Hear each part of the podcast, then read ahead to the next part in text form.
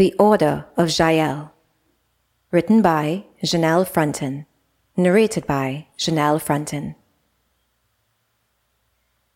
Jada is the wife of Commander Leagus, head of the Sky Colony's forces.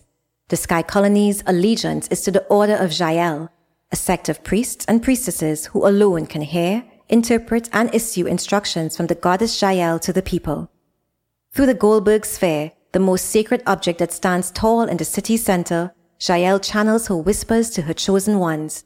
Yet Jada, a commoner of lowly origins, has a secret.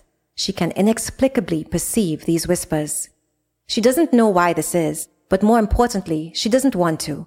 This blasphemous and treasonous secret, if discovered, would result in her execution.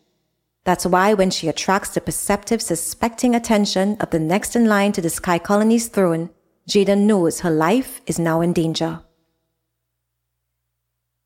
Zora is the leader of a team of climbers from the Earth colonies below. For many years, the Earth colonies have tried to ascend to the sky, but the Sky colonies' forces and technology have always defeated them. It's been 10 years since anyone has reached as high as Zora and her team. This time, they appear to have a chance to penetrate the Sky colonies' defenses in the capital.